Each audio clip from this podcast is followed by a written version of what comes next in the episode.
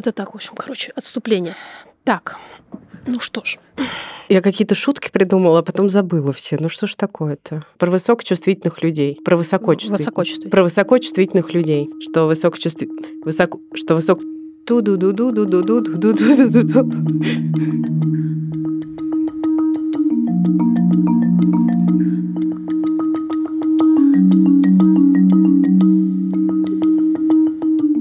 Всем привет! Всем привет! Привет, наши драгоценные, наши дорогие, наши новые и наши зрелые. Исторически сложившиеся. Наши летние и наши зимние, наши веселые и наши печальные. Наши уехавшие и наши оставшиеся. Это мы, Маркс и Энгельс российского подкастинга. Маша Карночула и Ксения Красильникова. Маша — это я, а Ксения — Это это, я. она. Это подкаст «Никакого правильно» студии «Либо-либо» и первый эпизод второго сезона. Па-па-пам. Пиу! Мы почему-то подумали, вернее, мы как бы понадеялись, что с нами сегодня много новых людей. Последнее время у нас очень вырос инстаграм, потому что Маша запустила серию постов про высокочувствительных людей. Ха-ха, о них-то мы сегодня и поговорим. И, по-моему, у нас случился прирост процентов этак на 30, а то и больше. Вдруг эти люди захотят послушать подкаст. Если это вы, мы машем вам коллективной рукой Запада.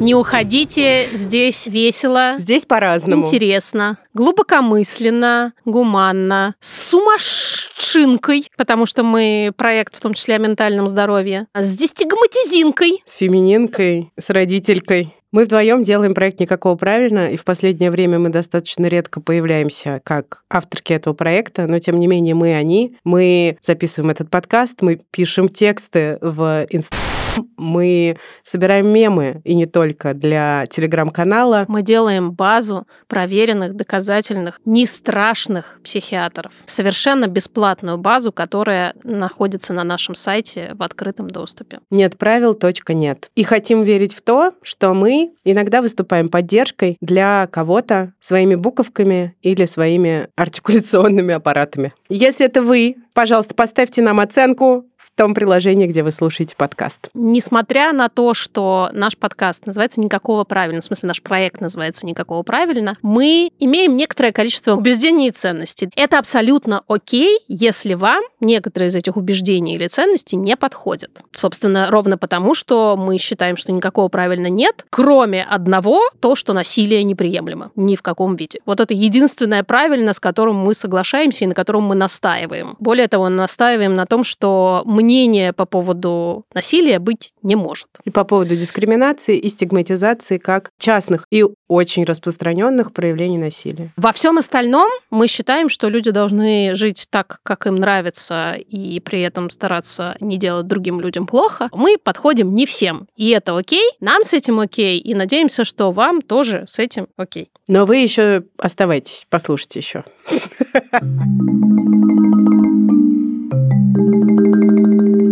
Дорогие подруги, дорогие друзья, я рада сообщить, Они вернулись. Серьезно, очень большая радость. Они вернулись. Сервис Ясно. Психотерапевтические консультации онлайн снова с нами. За то время, что мы не сотрудничали, наша любовь к Ясно нисколько не поугасла, не выветрилась и не изменилась. А знаешь, что еще не изменилось? Что? Цена консультации. 2850 рублей по-прежнему, а с промокодом никакого на 20% меньше стоит первая консультация. И это все еще очень приятная цена за профессиональную психотерапевтическую консультацию, особенно учитывая, что сервис Ясно подбирает индивидуально психотерапевтов под запрос клиента. И эта система действительно работает, мы обе ее проходили. На сайте все очень легко и очень понятно. Все консультации проходят во встроенном сервисе видеосвязи на сайте Ясно, и это очень удобно, не нужны никакие зумы, скайпы, где заканчивается время, прерывает связь и что-нибудь такое. И проходить эти консультации можно с любого устройства. Пожалуйста, обязательно пользуйтесь нашим промокодом И помните, что если вы высокочувствительный человек, вы находитесь в когорте тех людей, которым психотерапия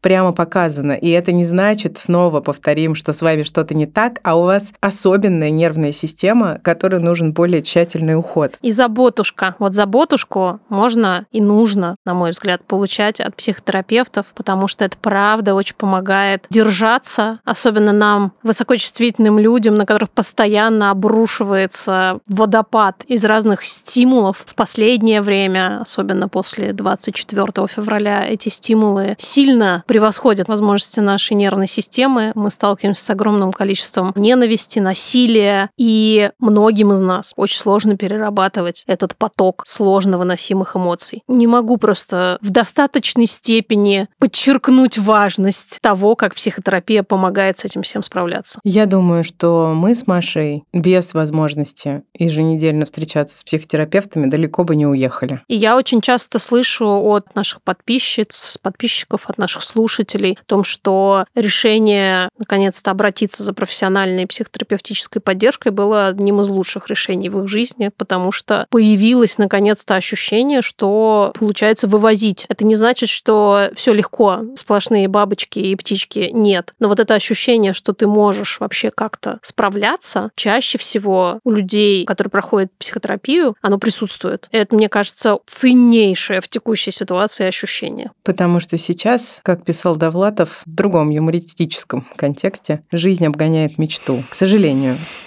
Ссылка на Ясно и промокод в описании к этому эпизоду. Обязательно пользуйтесь. А сегодняшний эпизод вы не поверите, про высокочувствительных людей. Фанни история. Машуля Карнович-Ула, которая сидит метафорически напротив меня, а на самом деле в другом городе и другой стране, давно знает, что она высокочувствительный человек. Очень долгое время она не раскручивала эту тему в доступных нам инструментах коммуникации с аудиторией. А зря, потому что когда она, наконец, ее приподраскрутила, обнаружилось, что у очень многих людей отлегло, потому что высокая чувствительность, не ментальное расстройство, не что-то, что ставит хоть какое-то клеймо на человеке, но важная особенность нервной системы. Об этом по-прежнему довольно мало говорят. Да что уж там в англоязычном пространстве не так много об этом говорят.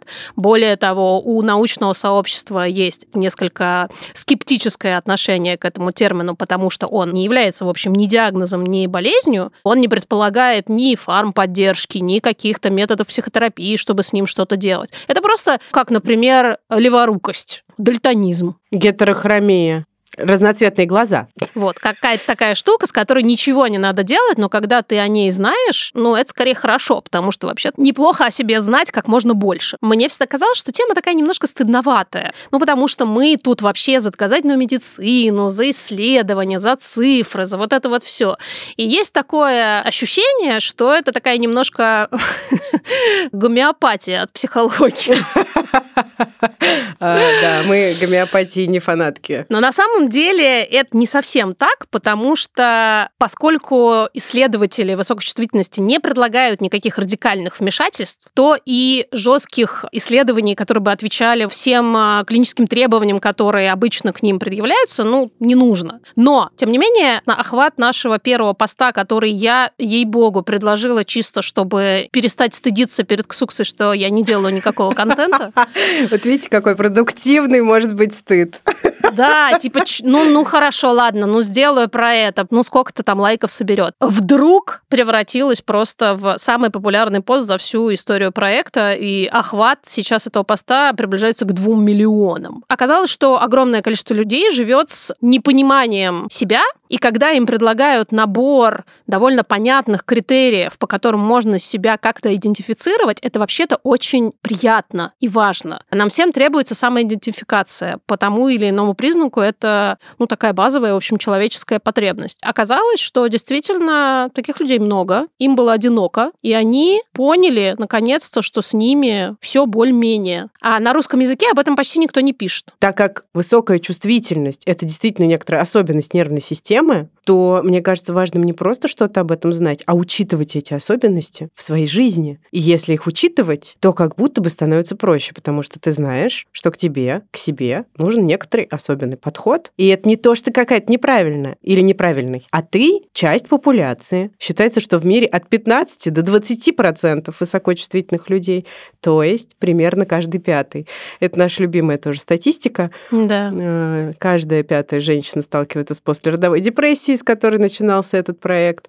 Каждая пятая женщина сталкивается с сексуализированным насилием. Все это не веселые цифры. Много признаков есть, по которым примерно такая статистика по популяции наблюдается. И вот тут тоже. Есть еще, помимо этих 20%, около 30 процентов, обладающих некоторыми признаками ВЧЛ. Мы будем использовать аббревиатуру ВЧЛ, просто чтобы я не путалась в слогах да. и в ударениях. Но у этих 30% громкость этих особенностей не mm-hmm. такая явная. Оставшиеся 50% это люди с менее чувствительными нервными системами, которые на разные стимулы реагируют достаточно умеренно. Одной из таких э, высокочувствительных персон оказалась писательница и исследовательница и психотерапевтка Элейн Эйрон. Она в середине 90-х годов придумала, фактически ввела этот термин highly sensitive people в обращение, потому что она поняла, что она сама является яркой представительницей вот этого типа людей. И ей показалось, что очень важно это вычленить, чтобы понять, как улучшить качество жизни своей в первую очередь и, собственно, других людей, которых, как она позже выяснила, порядка 20%. Но еще до нее и параллельно с ней очень многие самые разные ученые исследовали вот эту особенность нервной системы, когда нервная система реагирует более активно на применяемые к ней стимулы, чем в среднем по популяции. Это, например, был известный всем э, физиолог Иван Павлов, тот самый с собачкой, который заметил, что у животных примерно с такой же частотой встречаются особи, которые более ярко реагируют на те стимулы, которые он к ним применяет. И, соответственно, те, кто менее ярко реагирует. А еще ученик Фрейда, знаменитый Карл Юнг, э, считал сам себя такой же высокочувствительной персоной, он немножко по-другому это называл, и исследовал таких людей. У этого термина есть, безусловно, хорошая научная база. Просто она разрознена. А разрознена она, по моему мнению, ровно потому, что ни у кого не стоит такой задачи. И, возможно, нет соответствующего финансирования. Та же фарм поддержка, собственно, хорошо исследуется ровно потому, что это очень-очень финансово выгодная штука, и на нее регулярно выделяются деньги. Мы не встречались ни разу с тем, чтобы кто-то из ученых опровергал идею о высокочувствительности людей, что, в принципе, показатель того, что ничего строго ненаучного в ней, наверное, нет. Более того, с точки зрения биологии, реакция нервной системы на внешние стимулы по-настоящему хорошо изучена, и она, в общем, вполне однозначна. Под это просто никто не подводил до сих пор, до Эллен Эйрон, Э, ну, масштабной какой-то психологическо-социальной базы. У нас тут есть микросоциальный эксперимент. Мы точно знаем, что Маша высокочувствительный человек. А вот у меня, у Ксуксы, э, с высокой чувствительностью как-то все так, в общем неоднозначно, непонятно. Я вроде как немножко не дотягиваю до того, чтобы меня отнесли к категории высокочувствительных людей, но некоторые признаки у меня такие очень, как мне кажется, явные. И мы решили сделать в аудио формате этот тест, чтобы вы могли тоже обратить внимание на те признаки, которые могли бы быть релевантны вам. А тест как раз придумала та самая Элей Нейрон, и он есть, правда, на английском языке, э, у нее на сайте. Его можно пройти. Мы оставим ссылку в описании эпизода. То, что в английском языке называется «ага, момент», ну, то есть момент, когда ты думаешь, вот оно, он действительно все равно после этого теста у людей обычно наступает. То есть если у вас его не наступило, скорее всего, просто это не совсем про вас. Первое утверждение. На меня сильно влияют заметные внешние стимулы. Имеется в виду свет, звук, запах, прикосновение, в общем, реакции всех наших органов чувств. Скорее нет. На меня очень сильно влияют запахи, свет, звук, э, вот это все. Господи, как же от этого устаешь. Я обычно замечаю незаметные другим людям детали окружающей среды. Я да. И я тоже. Есть такая идея, что когда высокочувствительный человек входит в комнату, он обычно получает примерно на 50% как минимум больше информации, чем любой другой человек. Он успевает заметить, э, начиная от того, как в комнате пахнет какое то освещение, и включая даже настроение людей, которые находятся в комнате, что обычно вот людям с менее чувствительной нервной системой не свойственно. И, собственно, тут третье утверждение. На меня влияет настроение других людей. И тут мы с тобой обе такие, да, да. Да. Очень сильно влияет. Четвертое утверждение. Я очень чувствительна к боли. Я нет. Я, да, но я поняла, что я раньше неправильно понимала это утверждение, потому что я думала, что это имеется в виду, что я очень сильно реагирую на боль. Я не очень сильно реагирую, я привыкла ее терпеть, так сложилась э, моя жизнь. Но, как мне недавно сказала врач, моя нервная система, похоже, действительно реагирует активнее на болевые импульсы, которые отправляет мозг, чем другие люди. И Когда со мной случаются очень насыщенные дни, мне необходимо уединяться, оказываться в кровати или в темной комнате, или в каком-то таком месте, где я могу быть сам с собой или сама с собой, и вне зоны высокой стимуляции. для меня это архиважно. Я умираю, если я не могу побыть сама с собой, чтобы меня никто не трогал, чтобы со мной никто не разговаривал. Я бы ответила нет, но так как в последнее время в моей жизни вообще нет такой ситуации, когда я остаюсь одна, и я реально думаю, что я погибаю, может быть, уже и не нет, может быть, и да.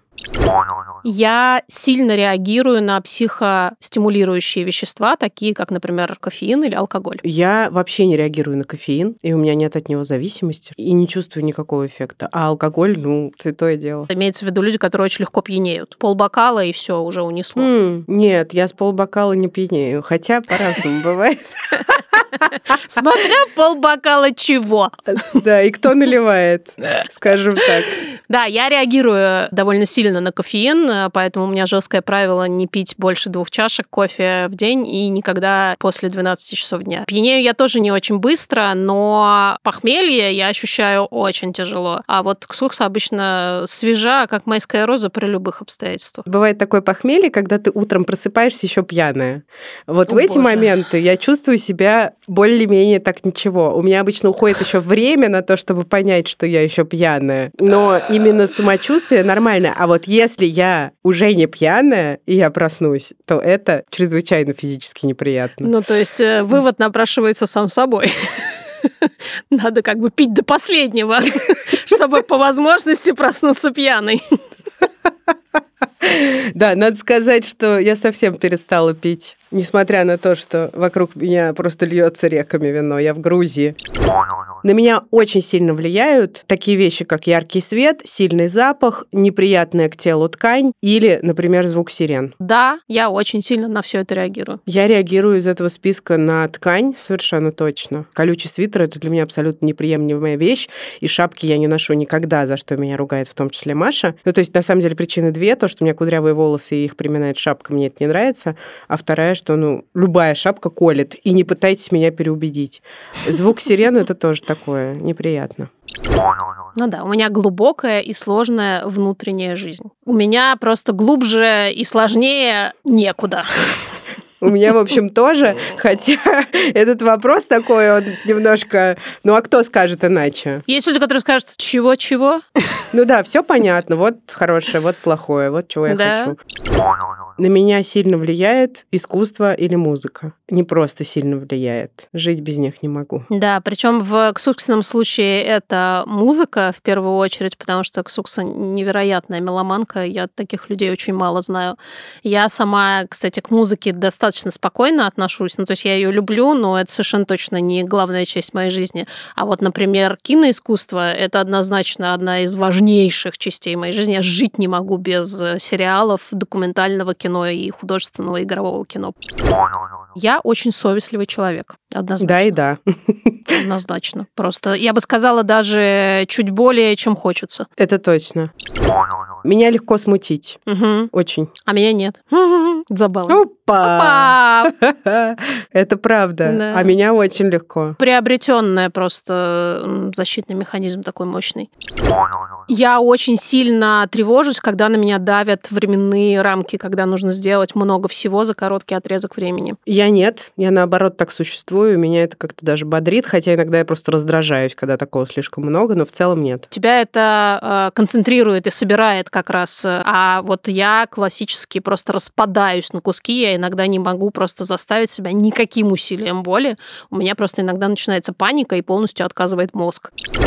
Когда люди вокруг меня чувствуют себя неуютно в каком-то окружении, я знаю, что нужно сделать, чтобы им стало комфортнее. Я не знаю, как правильно ответить на этот вопрос. Мне кажется, что скорее да, хотя я знаю, что я менее чувствительна сама к таким вещам. Но тут была ситуация, когда ко мне в Грузию приехало очень много людей, и они каждый день у меня бесконечно тусовались в разных составах, но среди них некоторое количество высокочувствительных. И я предлагала им, например, включить свет над столом, который достаточно уютный, потому что это теплый свет, но немножко ярковат. Я говорила, ну вам так нравится? Они такие, нет, нет, нет, нет. И я тогда ставила свечи, и вот им тогда становилось хорошо. Ты же моя заботушка. В прошлой жизни, когда меня окружали в основном не высокочувствительные люди, э, я имела обыкновение их этим удивлять. Тем, что я знаю, как сделать вообще, в принципе, получше. Даже не обязательно ведь высокочувствительным. Просто ты обращаешь внимание на какие-то штуки, на которые они сами могут не обращать внимания. Типа, там, не знаю, из окна дует. Или Э, сиденье неудобное, что-то такое. Я раздражаюсь, когда люди заставляют меня делать много разных вещей одновременно. Очень сильно. Если мне нужно там что-то сделать по работе, и при этом меня дергает Алёша, и в этот момент, я не знаю, зазвонит телефон. Алёша это Машин сын. Да. Мне хочется заорать потому что я чувствую, что я сейчас взорвусь физически. Ну, я тоже такое не люблю. Мне кажется, трудно найти человека, который любит, но я могу выносить. Иногда. Я очень сильно стараюсь не делать ошибок и ничего не забывать. Да, и да. Это можно было бы, в принципе, написать у меня на лбу. Над, над гробном камне на моем тоже это можно сказать. Она всегда старалась не допускать ошибок и ничего никогда не забывать. Другое утверждение, тоже произнесенное тобой, но в другом контексте контексте. Чудеса, конечно, случаются, но не с нами. Тоже хороший кандидат для надгробия или лба. Как жаль, что мы с тобой не собираемся иметь могилы. Действительно. Я специально избегаю сериалов и фильмов, в которых есть насилие. Я, кстати, лишний раз ужастик смотреть не буду. И иногда действительно себя берегу. Я почему-то раньше очень сильно любила ужастики, причем прям такие хорроры. Сейчас я как-то я разделяю, я не могу до конца определить, почему. Ну, например, я обожаю документалки про серийных убийц, но при этом любая сцена насилия над животным, даже если она очень образно и очень издалека показана, это все, это конец. Сразу я выключу выключу и больше не буду смотреть никогда. Когда я сильно голодна или голоден, и это плохо влияет на мою концентрацию или настроение, сто процентов. Проблема в том, что иногда я пропускаю момент терпимого голода и оказываюсь сразу очень сильным. Мне кажется, это тоже мой копинг-механизм а, из тех еще лет, когда я очень сильно увлекалась диетической культурой, и я просто настолько привыкла терпеть голод, что я, э, мне кажется, сейчас могу ничего не есть целый день, и это почти почти не отразится на мне никак. Это очень плохо. Мне очень тяжело принимать жизненные перемены. Причем даже те, которые принято называть переменами к лучшему. Сто процентов. Да, мне тоже тяжело, хотя, опять же, головой я стараюсь искать bright sides. Мне очень важны рутины в жизни. Мне очень. Я в последнее время заметила, что и мне, видимо, они стали более важны, чем были раньше. В детстве родители или учителя воспринимали меня как чувствительного или стеснительного ребенка. Вот у нас есть такое, мне кажется, такая прям русскоязычная такая культурная штука. Говорят, вот типа мудр не по годам. Вот есть угу. вот эта такая идея, что вот ребенок старше как будто бы своего возраста. Это тоже часто говорят о высокочувствительных детях, и это тоже однозначно. Я прямо помню, как мне говорили, Маша, какая ж ты мудрая, как будто прям вот откуда ж в тебе столько мудрости. Но, кстати, стеснительной при этом меня никто никогда не считал. А меня как раз считали не безосновательно очень стеснительной, но вопрос, почему я была стеснительной? Обидчивой, чувствительной, правдорубкой. Ну, в общем, все да, это не да. считалось какими-то предпочитаемыми качествами.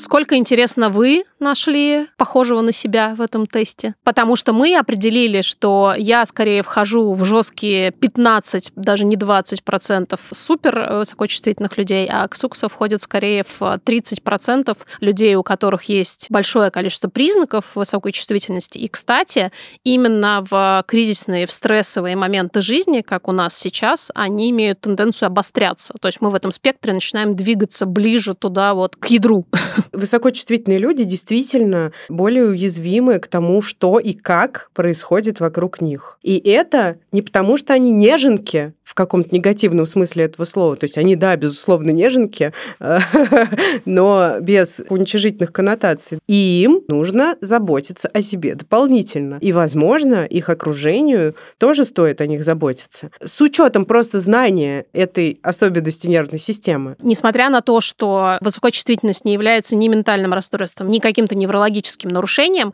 высокочувствительные люди действительно больше подвержены заболеванию ментальными расстройствами, ровно потому, что глубже воспринимают все, включая травму. Очень часто в детстве мы получаем большое количество травм. Женщины, как мы сказали, каждая пятая получает травму насилия физического, сексуализированного в течение своей жизни. И когда это накладывается сверху на высокую чувствительность, мы получаем действительно глубокие и очень сложные ментальные болезни, нередко. И это как раз еще один повод заботиться о себе, не допуская перитонитов, как говорили в одном фильме. Резать к чертовой матери! Не дожидаясь перитонитов! А что еще сказать про Авиасейлс Еще? Все же уже сказано.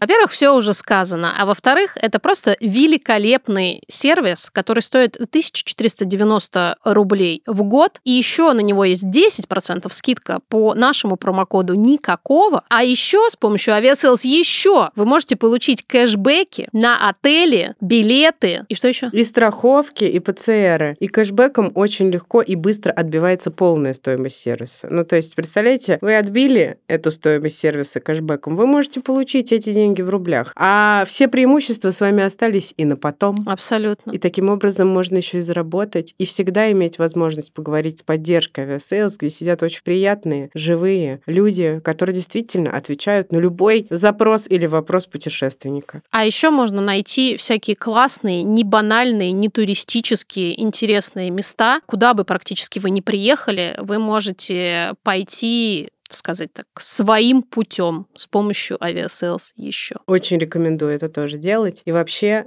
путешествовать классно. Так думаем не только мы, но и вы, наши слушательницы и слушатели. А поездки, ну, их было много, но не в самые экзотические места, но одна была классная. Я в свой 33-й день рождения поехала одна на остров Самсю, такой в средней части Дании, я не знаю, как лучше объяснить, но, в общем, там было очень красиво, никого не было, огромные поля, море с двух сторон. Это было вообще просто супер. Блин, путешествие в одиночку. Это моя мечта. Ну, и в смысле, я, мечта. я я это практиковала немного, но было, и я очень это люблю, надо сказать. Опять же, как высокочувствительный человек, я, честно говоря, люблю побыть сама с собой в путешествиях в том числе. Но вот разве что поддержка Авиасейлс Еще, потому что они не будут к тебе приставать, когда тебе это не нужно, в отличие от некоторых сопутешественников. Например, детей. Например, да. В общем, Авиасейлс Еще это не то, что заберет у вас энергию, а то, что вам ее даст. Хороших путешествий.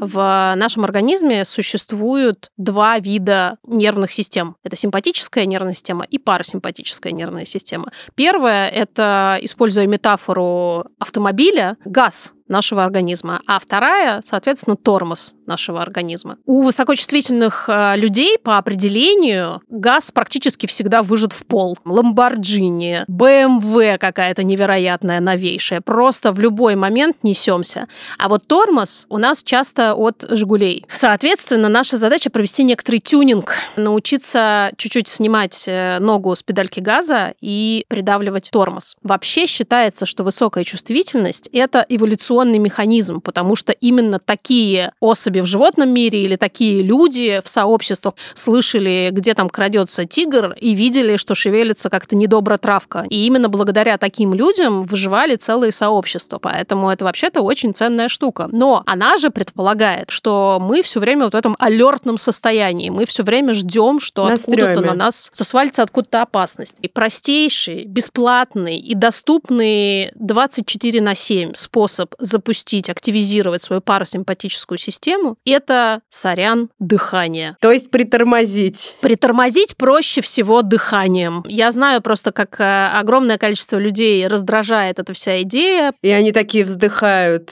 И в этот момент они активизируют свою парасимпатическую систему.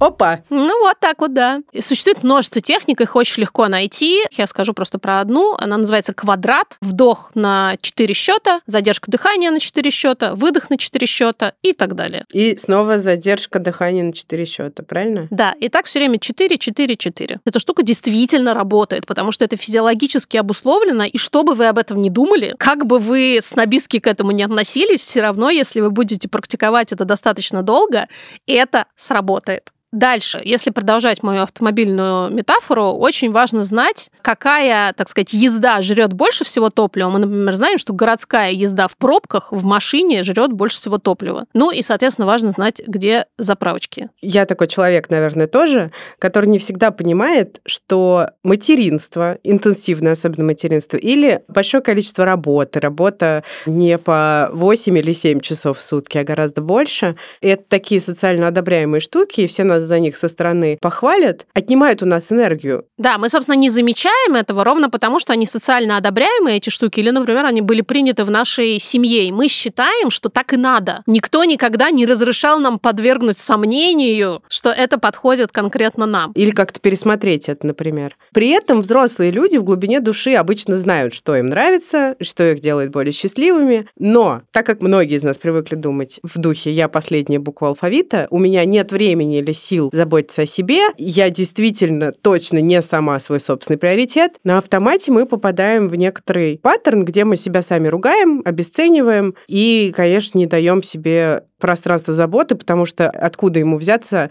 если мы сами себя считаем, ну, такими не очень людьми, это посредственными. А еще здесь, конечно, нельзя не упомянуть э, феминистский контекст. Высокочувствительные люди вообще очень часто сверхэмпатичны и имеют тенденцию заботиться о других людях сильнее, чем в среднем это делают люди. Если эти высокочувствительные люди еще и женщины, то огромная опасность состоит в том, что наши любимые сестры Нагоски называют синдромом донора. А сестры Нагоски это Эмили и Эмили Нагоски, писательницы, психологини, которые очень помогают женщинам своими книгами и публичными выступлениями. И синдром донора это термин, который есть в их книге «Выгорание». Синдром донора, то есть человека, который все время заботится обо всех на свете, но никогда не заботится о себе, он рано или поздно приводит к выгоранию, а выгорание там уже дальше по цепочке ко всяким другим неприятным вещам. Если вы, так же, как, например, я, Маша, всю жизнь занимались тем, что старательно мимикрировали под среду,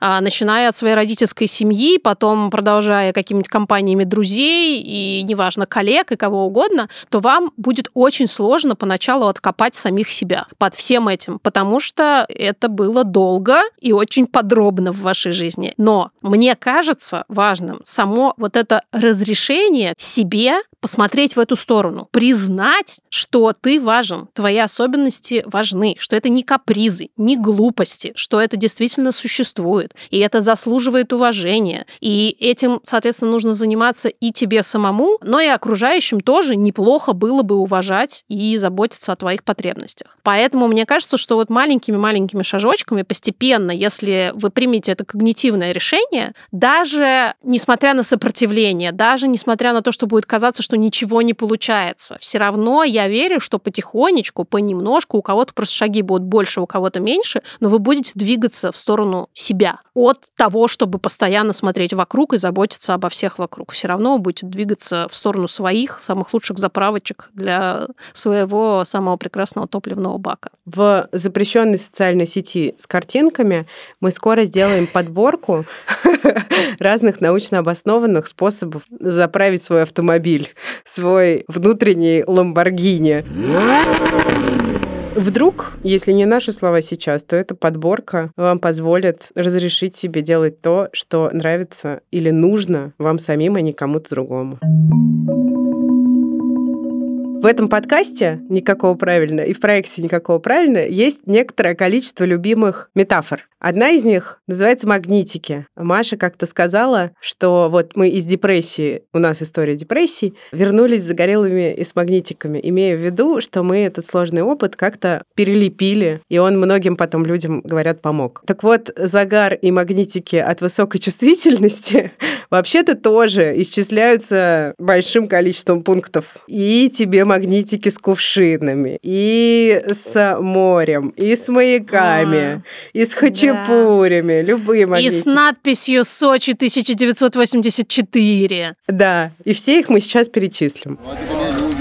Я ужасно люблю эту идею про то, что такое интуиция. Кстати, большая часть людей не знает, что вообще-то это никакая не эзотерическая идея, а это на самом деле наука. И обычно сильной интуицией обладают как раз высокочувствительные люди, потому что это не что иное, как результат обработки той самой тонны информации, которую мы получаем в течение нашей жизни.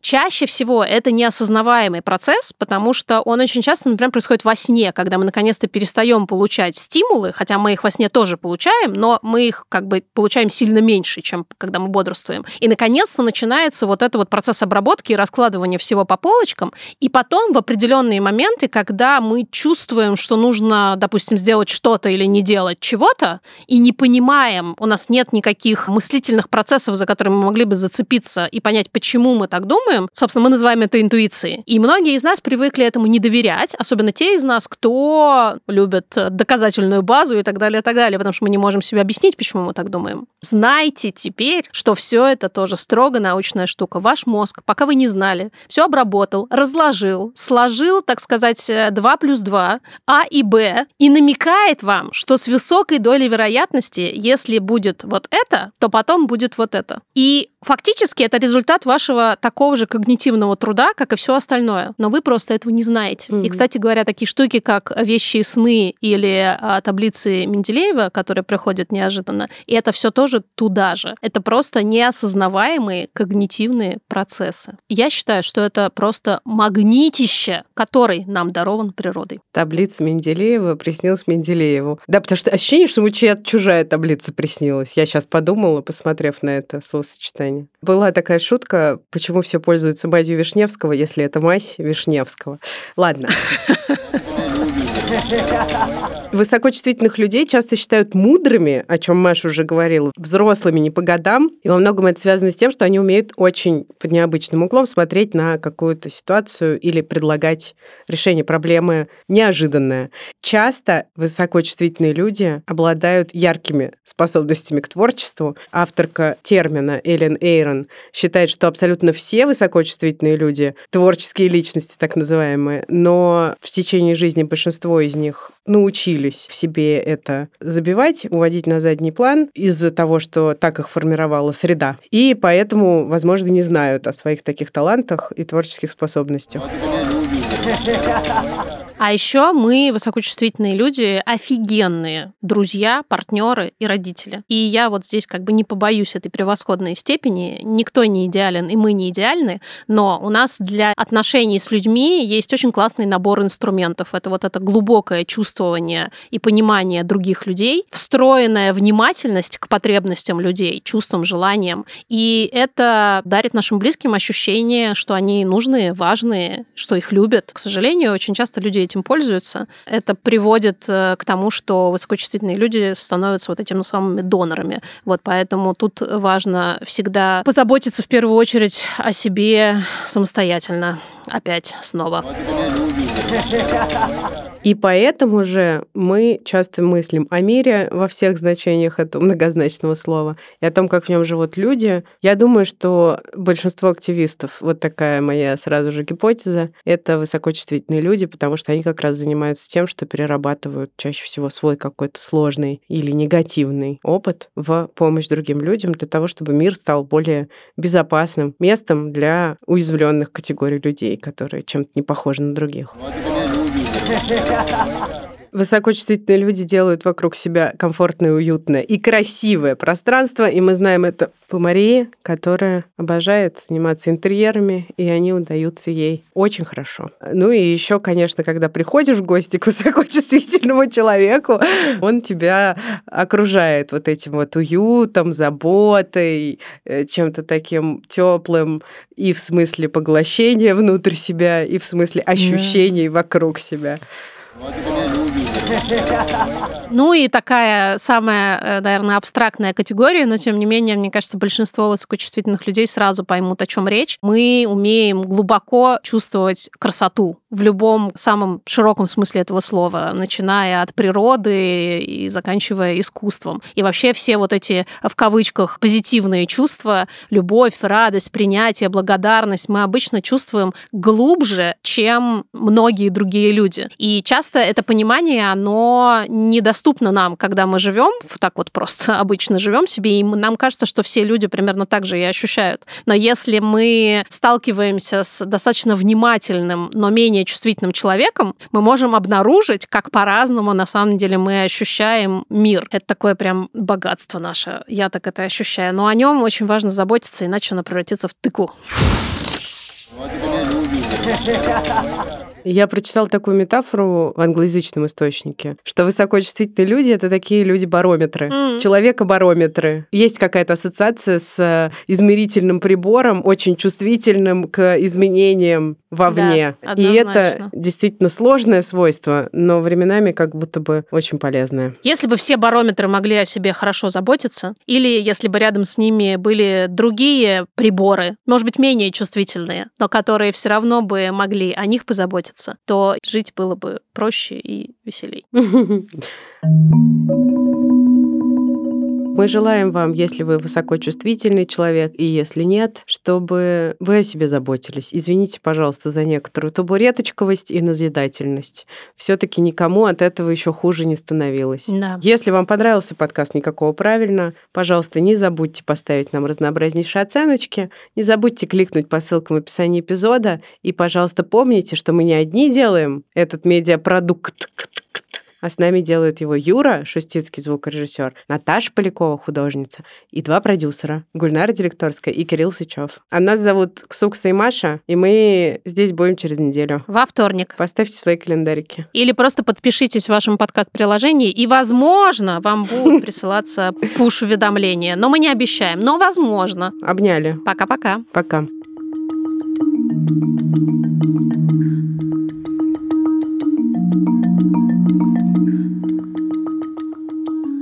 Расскажи, пожалуйста, про симпатическую и парасимпатическую. У Да. нас ты, ты специалистка по ним. В организме да, я- есть газ и тормоз. Да, я такая, это самозванка, не, нейробиологиня. Самоназванная нейробиологиня. Нейросамозванка.